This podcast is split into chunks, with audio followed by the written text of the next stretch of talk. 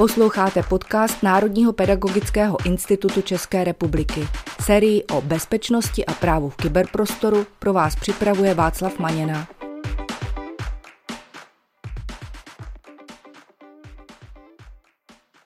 Vítám vás u dnešního dílu na téma placené versus zdarma, který jsme pro vás připravili s Pavlem Matějčkem. Dnes se zkrátka budeme věnovat tomu, za co můžeme ve škole ušetřit a kde se to naopak moc nevyplatí. Pavle, vítám tě. Zdravím tě Václave a zdravím i vás, naši posluchači. Dobrý den. Pavle, jak už jsem naznačil v úvodu, ve škole hlavně v oblasti softwaru je spoustu různých eh, situací, kdy na první pohled je lákavé ušetřit, ale ono se to vždycky nemusí vyplatit. Pojďme se trošičku zamyslet nad tím, kdy je teda vhodné ušetřit a jak to s tím šetřením je.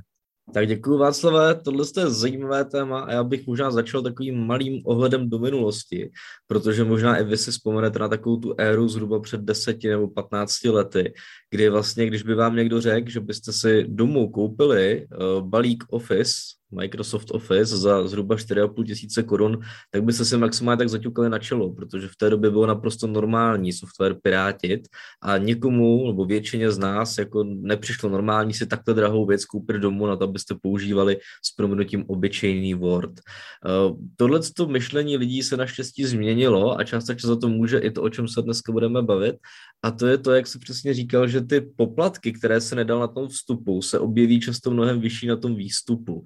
Konkrétně v případě těchto z těch různých kreklých aplikací, které se stahovaly z internetu, to byl třeba malware, protože ty útočníci samozřejmě do těch kreků a dalších věcí nadspou nějaký malware, aby se jim ta přidaná hodnota nebo vlastně ta hodnota toho svého času, které, který vložili do toho vytvoření toho kreku, nějak vrátila.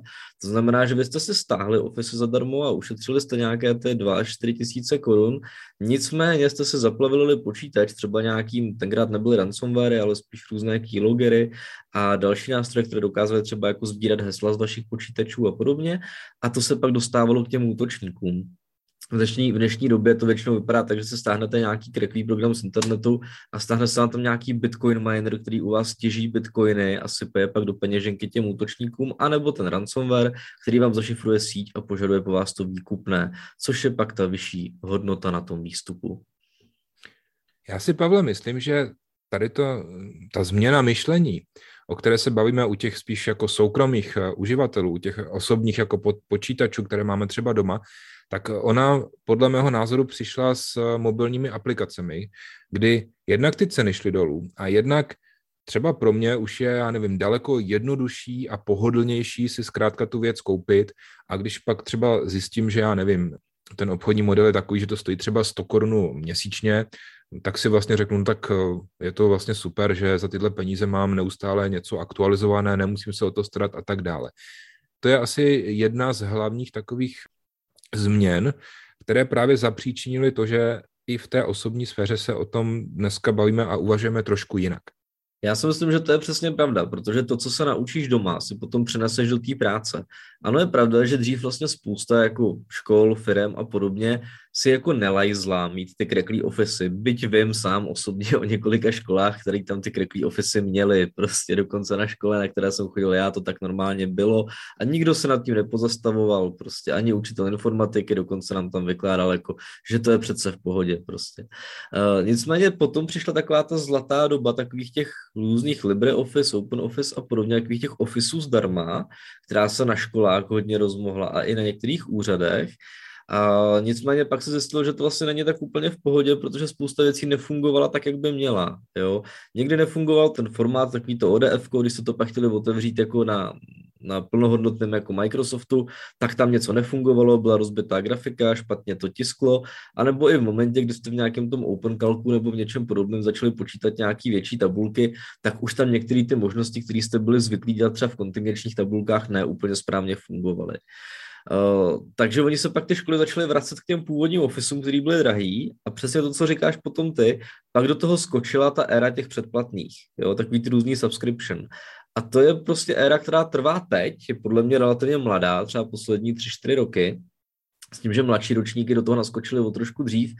Řekněme, my starší k tomu postupně přicházíme na chuť a ty nejstarší to ještě neobjevili. Nicméně je to věc, eh, která vás přinutí nad tím přemýšlet jinak. On ne každý má na to, aby dal najednou prostě jako tři tisíce za ofisy, ale zaplatit tři stovky měsíčně najednou takový problém není. Jo? A je to výhodný často pro obě strany. Pojďme teda rovnou už do školy. Budeme se samozřejmě věnovat i tomu, co si říkal, budeme si povídat o nějakých takových alternativních třeba řešeních, které jsou zdarma, ale já bych to teďka vzal na úvod trošku v obecné rovině. I v té škole eh, narazíme na spoustu příkladů, kdy ta škola se může rozhodnout, jestli třeba pro svou potřebu chce využít nějaké placené řešení a nebo nějakou, řekněme třeba klidně open source alternativu, která je zadarmo. Typický příklad mě napadá třeba WordPress. Hodně škol používá pro mm, svůj web redakční systém WordPress a Ono je to vždycky lákavé, když eh, máš třeba nějaký redakční systém od nějaké, řekněme, lokální firmy, máš na něm web a teď přijde někdo a řekne, udělejte to na tomhletom eh, systému a ten je zadarmo a ušetříte hodně peněz.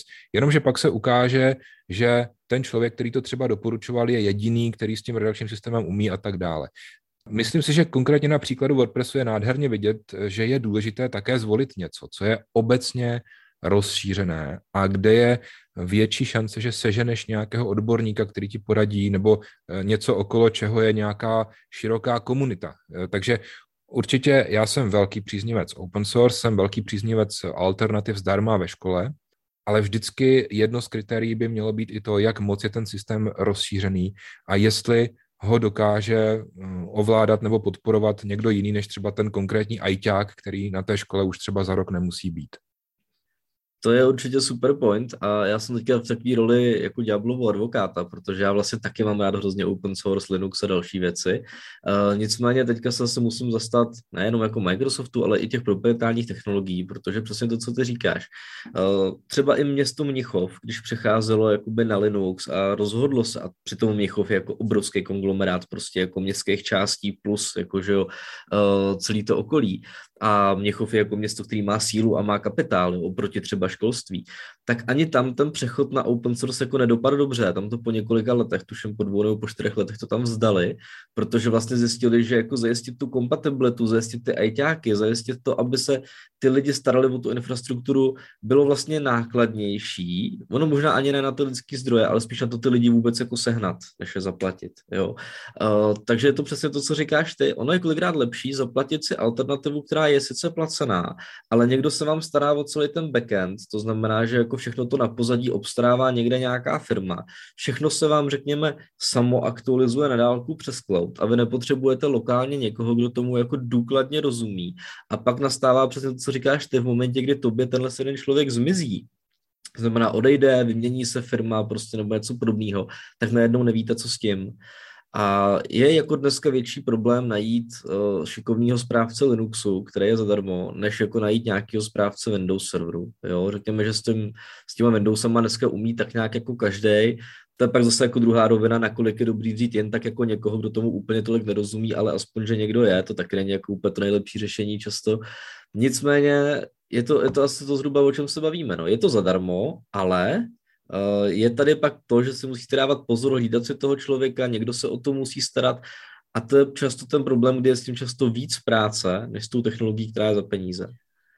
Čili taková rada by mohla být, eh, když se škola rozhoduje nasadit nějakou technologii, nějaký software, který je úplně zadarmo, tak eh, možná by bylo dobré si udělat takový checklist a třeba konkrétně u těch webů se zeptat, kolik mě bude stát třeba ta údržba, jo? nebo kolik stojí, já nevím, hodina odborníka, který s tím umí. Máme někoho takového.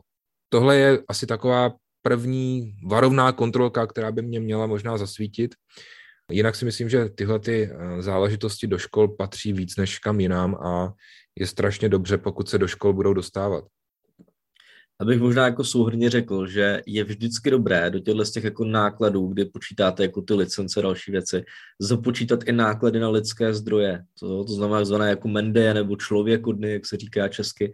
Započítat se na to, kolik vás vyjde, třeba jako přemigrovat to řešení z jednoho řešení na druhé a nedá se říct, že hele jo, to nám náš ajťák udělá vy si musíte jako říct, hele fajn, tak náš ajťák nám to udělá, ale zabere mu to prostě měsíc, protože týden nebo dva to bude testovat, týden nebo dva to bude nasazovat a týden nebo dva bude ladit prostě problémy, jo, plus pak jako nějaká dokumentace k tomu, takže to máme měsíc, no ale ten měsíc my ho mít nebudeme k dispozici, on se bude věnovat tomuhle tomu projektu. Takže je to jako kdyby jsme prostě měli zaplatit dalšího ajťáka, protože my reálně o ten jeho čas přijdem prostě a to se bude muset někde jako nadělat. Takže započítávat tyhle ty lidský zdroje do těch nákladů, protože na to se často zapomíná. A je pravda, že tyhle ty úvahy většinou přecházejí na přetřes, když třeba ti přistane nějaká hm, faktura anebo nějaký e-mail, kde tě ten stávající dodavatel informuje o tom, že bude muset něco třeba zdražit. Takže pak třeba si řekneš, no tak přejdeme na nějaký jiný systém, který teď vypadá, že je levnější, ale tu migraci je potřeba právě započítat a minimálně je dobré se na to vždycky zeptat. Jo, no to mě vlastně vede k tomu, o čem jsme se spolu předtím bavili, že vlastně Češi jsou často takový, řekněme, kolenovrti s proměnutím, že už jako a priori se snaží využívat software zdarma, protože jim prostě přijde jako nehorázné za něco tak obyčejného platit. Ale na druhou stranu se často stane i to, že ta škola už buď má něco zadarmo, jako třeba Office 365 A1 nebo Google Workspace pro školy, anebo si za to platí, jako třeba Office 365 nějaký vyšší plán. A součástí toho je už i nějaká třeba služba nebo nějaký software, který Možná to ty správci nebo ta škola ani neví a mohou ho využívat. To znamená, teď mě třeba napadlo, že u těch Office 365, u té vyšší verze je to potom ten Defender, který je zadarmo vlastně v takové té profesionální verzi, kde nabízí i tu dálkovou zprávu a můžeš třeba ušetřit za antivirový program. Nebo pokud máš třeba Google Workspace, tak určitě není nezajímavá alternativa, zvlášť pokud jsi nějaká menší škola, třeba udělat web na uh, webech Google, které už tam máš jako zadarmo vlastně. Takže to bych řekl, že je taková druhá záležitost, kterou bychom si měli udělat takový mini audit, řekněme, kde prostě projdu ty služby, které už platím a jestli tam náhodou součástí té hm, služby nebo toho softwaru není licence na něco, co platím ještě někde extra. Hodně škol třeba používá pro nějaké své interní zálohování různé takové ty NASy typu Synology nebo QNAP.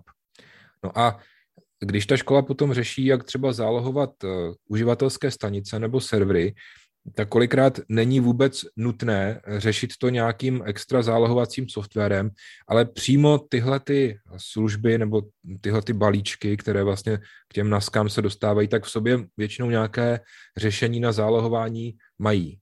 Hele, tohle je úplně skvělý příklad vás s těma naskama, konkrétně ty Synology, podle mě jako jeden z nejkvalitnějších nasek, co se dají pořídit, a většina škol, co jsem tak jako viděl, zrovna ty Synology nemá. Uh, takže jako zase není to žádná placená propagace, ale spíš tak jako věc ze zkušenosti v momentě, kdy začal covid a některé věci ve školách jako vůbec nebyly dostupné online, to znamená, ty školy třeba ještě neměly rozjetý ty 365, nebo měly nějaký interní systémy, co běžely na serverech přímo v těch školách a nebyly dostupné z internetu, tak byl vlastně problém jakoby rozjet VPNky. A často se to jako řešilo takovým fakt jako špatným způsobem, to znamená, že se otevíralo nějaký RDP, nějaký remote desktop protokol, který často byl jako špatně zabezpečený a bylo na to hodně útoků a tak dále. Přitom v těch školách byla NASCA od té Synology, kde už ty správci měli tu službu té VPNky a je tam placená. Je tam vlastně jako je tam Open VPN, ale je to tam připravený, je to tam předkonfigurovaný, má to hezký jako grafický rozhraní. Stačí to zapnout a jednoduše nastavit, jako odkaď má přístup kdo a kam. Jo. Takže vlastně jako nic extra složitýho. Na internetu je k tomu spousta návodů. To je zase to, co ty jsi říkal předtím jako v jiném tématu, ale o té komunitě, že vlastně na internetu najdete spoustu postupů, jak tohle nastavit.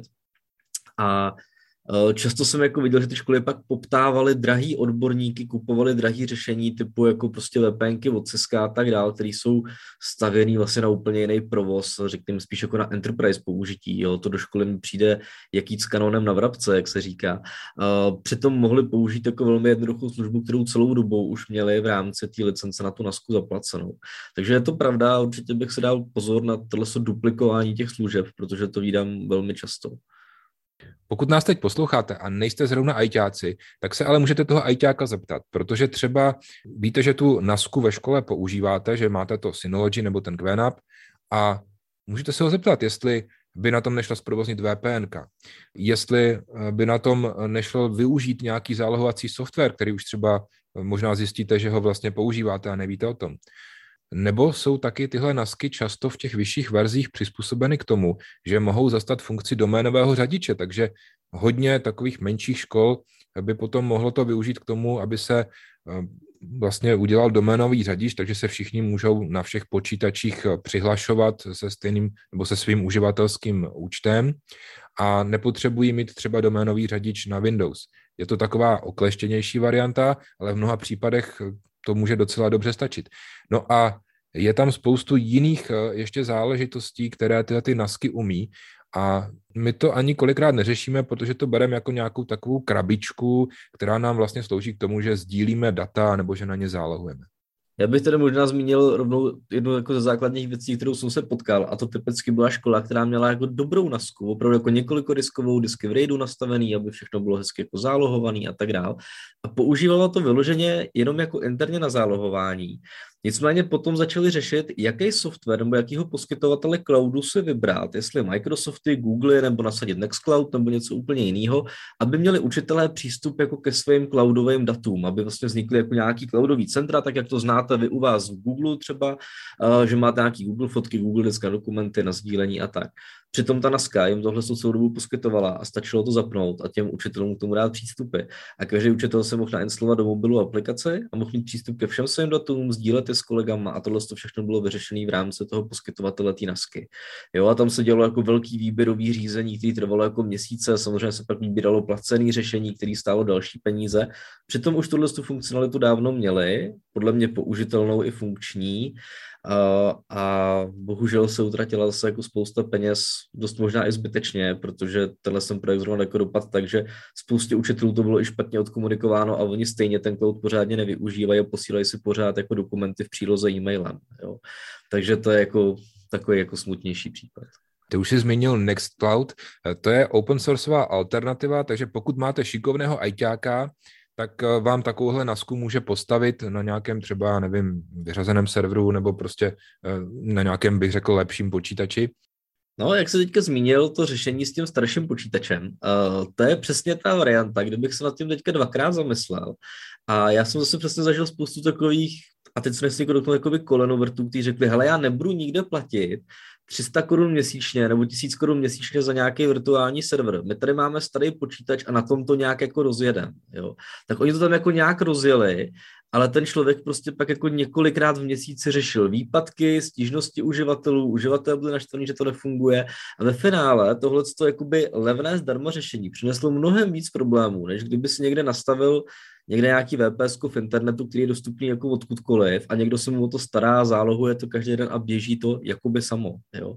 Takže to je přesně možná jako věc, kdy je dobrý se zvážit, Může to mít nějaký problémy, stojí nám to za to, máme někoho, kdo se o to bude starat, anebo je lepší tyhle ty všechny starosti, které se na první dobrou nejsou vidět, přenést na někoho jiného a bude nás to stát 600 korun měsíčně třeba. Ono taky s tímhle je problém, že vzniká takzvané trvalé provizorium.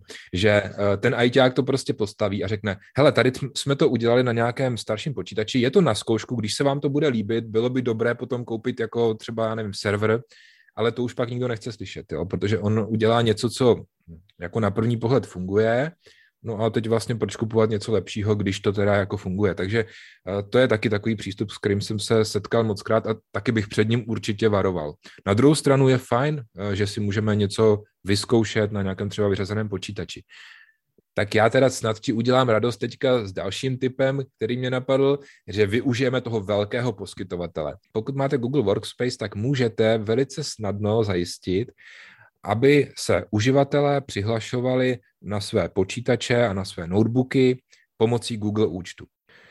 Je to už v té základní verzi zdarma. Připomínám jenom, že v popisu podcastu najdete odkazy na všechny věci, o kterých mluvíme, tak zrovna tak tam dáme odkaz na to, jak si tuhle věc zprovoznit. A je to velice uživatelsky jako přívětivé a potom, když zapnete počítač, tak se vlastně přihlášujete úplně stejně, akorát kliknete na ikonu Google a ono vás to vyzve k zadání přihlašovacích údajů, které jste zvyklé dávat třeba do Gmailu. V téhle souvislosti mě napadl ještě další tip, protože možná, že školy některé teďka řeší třeba nákup hardwareu. A pokud jste u Google, tak určitě bych za sebe doporučil zvážit nákup Chromebooku, administrace těch Chromebooků je, bych řekl, násobně jako jednodušší. I z hlediska hardwareu jsou to stroje, které opravdu jsou jakoby pro to školství vymyšlené, bych řekl, od A do Z. Nevyžaduje to nějaké hluboké technické znalosti. Úžasné příklady a praktické ukázky o tomhle publikuje Pavel Hodal na svém webu tbrdo.cz. Stojí za to se jenom podívat na to, co Pavel s těma Chromebookama dělá, protože opravdu je to velice inspirativní a hlavně to ukazuje tak, že to pochopí i opravdu běžný poučený uživatel. Není to pro nějaké super ajťáky. Takže zprovoznit si nějakou vzdálenou zprávu těch Chromebooků je velice jednoduché. A vím, že eh, školy, které byly na Google a které měly Chromebooky, tak když přišlo zavření škol, tak opravdu ty správci si libovali, že vlastně to jenom rozdali, ty notebooky a lidi, kteří vlastně předtím vůbec ten systém ani neznali, tak i hned ho začali používat. To je zkušenost, kterou já mám z několika škol a mohu to potvrdit, že to fakt je pravda. Jo, já se sám přiznám, já jsem koukal na jeho stránky kdysi dávno, když jsem se kolem Chromebooku trošku jako zamotal a už tenkrát tam byly super rady a koukal jsem na ně teďka po dlouhé době v rámci příprav na ten podcast. Je tam, je tam jako i spousta super typů na výuku informatiky jako takový. Takže nejenom kvůli Chromebookům a na ty stránky ty brdio.cz bych se jako mrknul i jako učitel informatiky nebo i jako obyčejný člověk, který ho to IT a ten svět dětí a učitelů trošku zajímá. A na závěr bychom mohli probrat, eh, řekněme, takové alternativy, které můžeme úplně bezpečně a zadarmo vyzkoušet a když se nám nebudou líbit, tak se můžeme zase vrátit k tomu předchozímu řešení. Jedna z prvních věcí, která mě u alternativ napadá, je, že třeba vím, že typicky malotřídky často řeší výuku kancelářského balíku ty počítače tam kolikrát v těch třídách jsou takové nesourodé, že třeba na jednom počítači je ještě Office 2.10, na jednom třeba 2.16, na jednom zase 2.19. Je to potom nepříjemné i pro toho učitele. Je to taková věc, kde se určitě hodí nasadit nějakou alternativu, která je zdarma pro školy. Tak taková klasika, kterou asi není potřeba představovat, tak je program LibreOffice nebo kancelářský balík LibreOffice, Určitě nic neskazíte, když ho zkusíte nainstalovat. Je to vlastně plnohodnotný kancelářský balík v češtině. Já bych určitě doporučil vyzkoušet alternativní balík, který se jmenuje OnlyOffice. OnlyOffice eh, nabízí jak online aplikace, tak klasické offline aplikace, ale dokonce i mobilní aplikace, což myslím, že zrovna v dnešní době je hodně důležitá věc, když to dítě může si tu aplikaci pustit třeba i na tabletu nebo na mobilu. A ono je to od začátku dělané jako takový, bych řekl, hybrid mezi cloudovým softwarem a mezi tou klasickou desktopovou aplikací.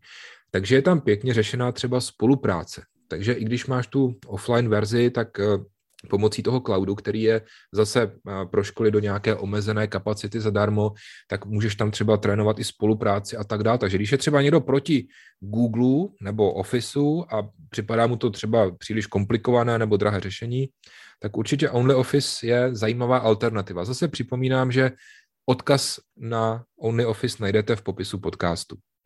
Já bych možná doplnil, že pokud jste trošku blázni do takové té privacy, to znamená dáváte si pozor na své soukromí a chcete mít všechno end-to-end šifrované a nechcete to mít u nějaké konkrétní firmy, ale raději byste měli nějaké decentralizované řešení, tak jak to mám rád třeba já, tak můžu doporučit službu, která se jmenuje CryptPad. Uh, CryptPad je vlastně původně set od francouzských vývojářů, jedná se o decentralizované řešení, které je šifrované, nikdo nemá přístup k těm vašim datům, ty data leží v cloudu zašifrovaná, pouze vy máte šifrovací klíč, umožňuje také používat nástroje pro spolupráci, je postavené právě na těch Only Office a je doplněné o tyhle šifrovací algoritmy a tak dál.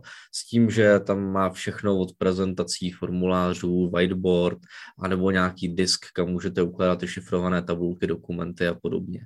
Ten CryptPad můžete najít uh, i v české verzi, počeštěný na cryptpad.cz a stejně jak říkal Václav, ty odkazy najdete pak uh, na stránce našeho podcastu.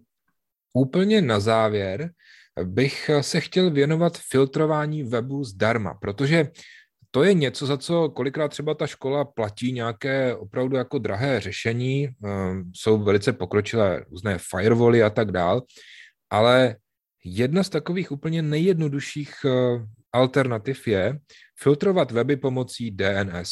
I když to třeba může teďka znít složitě, tak eh, vyzkoušet si jiné DNS je velice jednoduché.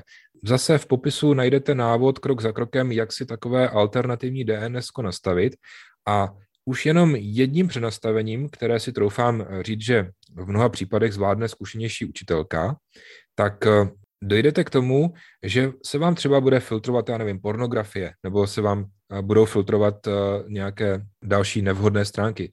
Můžeš k tomu trošku něco říct? Určitě, já jsem tam právě sepisoval článek, eh, je to filtrování pomocí Cloudflare DNSek, oni jsou, myslím si, co říká jako DNS for families, ale jde to použít úplně kdekoliv, není to nějak jako vázané, že to je pouze pro rodinu, můžete to využít i ve škole. A dochází tam k tomu, že ty DNS dotazy, kdy vlastně dochází k překladu toho jména, typ když řeknu třeba pornhub.com, když se má přiložit na IP adresu nějakého toho serveru, kde ty pornostránky leží, tak ten dotaz je rovnou zablokován. To znamená, že těm žákům se ta stránka ani nenačte. Tohle je třeba věc, kvůli které se hodně kupovalo řešení třeba od Assetu do škol, protože to byla jako velká hodnota toho antiviru, že on dokázal vlastně v nějaké té verzi pro firmy nebo pro školy blokovat uh, určité jakoby obsahy webu, ale dělal to vlastně úplně stejným způsobem, jako to dělá tohle DNS. Takže vy pokud chcete ušetřit a nevím, máte třeba jiný antivir prostě nebo něco podobného, který tohle to neumí, tak vlastně jenom tím, že nastavíte tohle DNS a ideálně centrálně na nějakém tom vstupním bodu, na nějakém tom, řekněme, hlavním školním routeru, nebo na nějaké té gateway, tak stačí nastavit na jednom místě a všechny ty ostatní počítače jdou přes tohle jedno jako hrdlo do internetu, tam ten překlad probíhá a vlastně stačí udělat jedna změna na jednom místě a dochází k blokování všech nevhodných webů, jako jsou pornostránky, ale i stránky s malvérem, které jsou známé. Takže všechny takové ty jako zavirované úložiště a tak dále, tak těm by se ty žáci dostat neměli. Funguje to i s těmi českými stránkami, nebo to filtruje jenom takové ty jako spíše známé americké firmy, bych řekl? Ne, ne, ne, blokuje to, blokuje to i všechny jako známé české uh, pornostránky, které jsem zkoušel a zkoušeli jsme jich hodně s kolegy. Uh, je to opravdu dělaný dobře a oni už vlastně ty firmy, které se tím zabývají, tak dávají dohromady seznamy a všechny tyhle ty stránky oni vlastně jakoby tagují, takže každá ta stránka dostane nějaký tag a na základě toho, ano, tahle stránka spadá do kategorie erotika nebo pornografie, tak už rovnou prostě může být blokovaná. Tohle Cloudflare řešení je poměrně jako jednoduché, nic vás nestojí, Oproti tomu nemá nějaké pokročilé možnosti, že byste si mohli nastavovat nějaké výjimky nebo nějakou stránku, eh, která by se těm žákům zobrazila, jako že tahle stránka byla zablokována, protože prostě se jim ukáže, že stránka je nedostupná a tím to končí. Tak myslím, že těch typů jsme dali docela dost a Možná, že zjistíte, že když si jenom projdete služby, za které platíte a řešení, které ve škole využíváte, tak zjistíte, že možná něco třeba nepotřebujete, anebo že si kvůli tomu nemusíte kupovat nějaké další drahé řešení. Pavle, eh, já ti moc děkuju, loučím se s tebou a loučím se i s našimi posluchači. Také děkuji Václave, loučím se, kdybyste měli jakékoliv dotazy nebo tipy na další díly, klidně nám pište, rádi vám dotazy zodpovíme a tipy zahrneme do příštích dílů. Děkuji a nashledanou.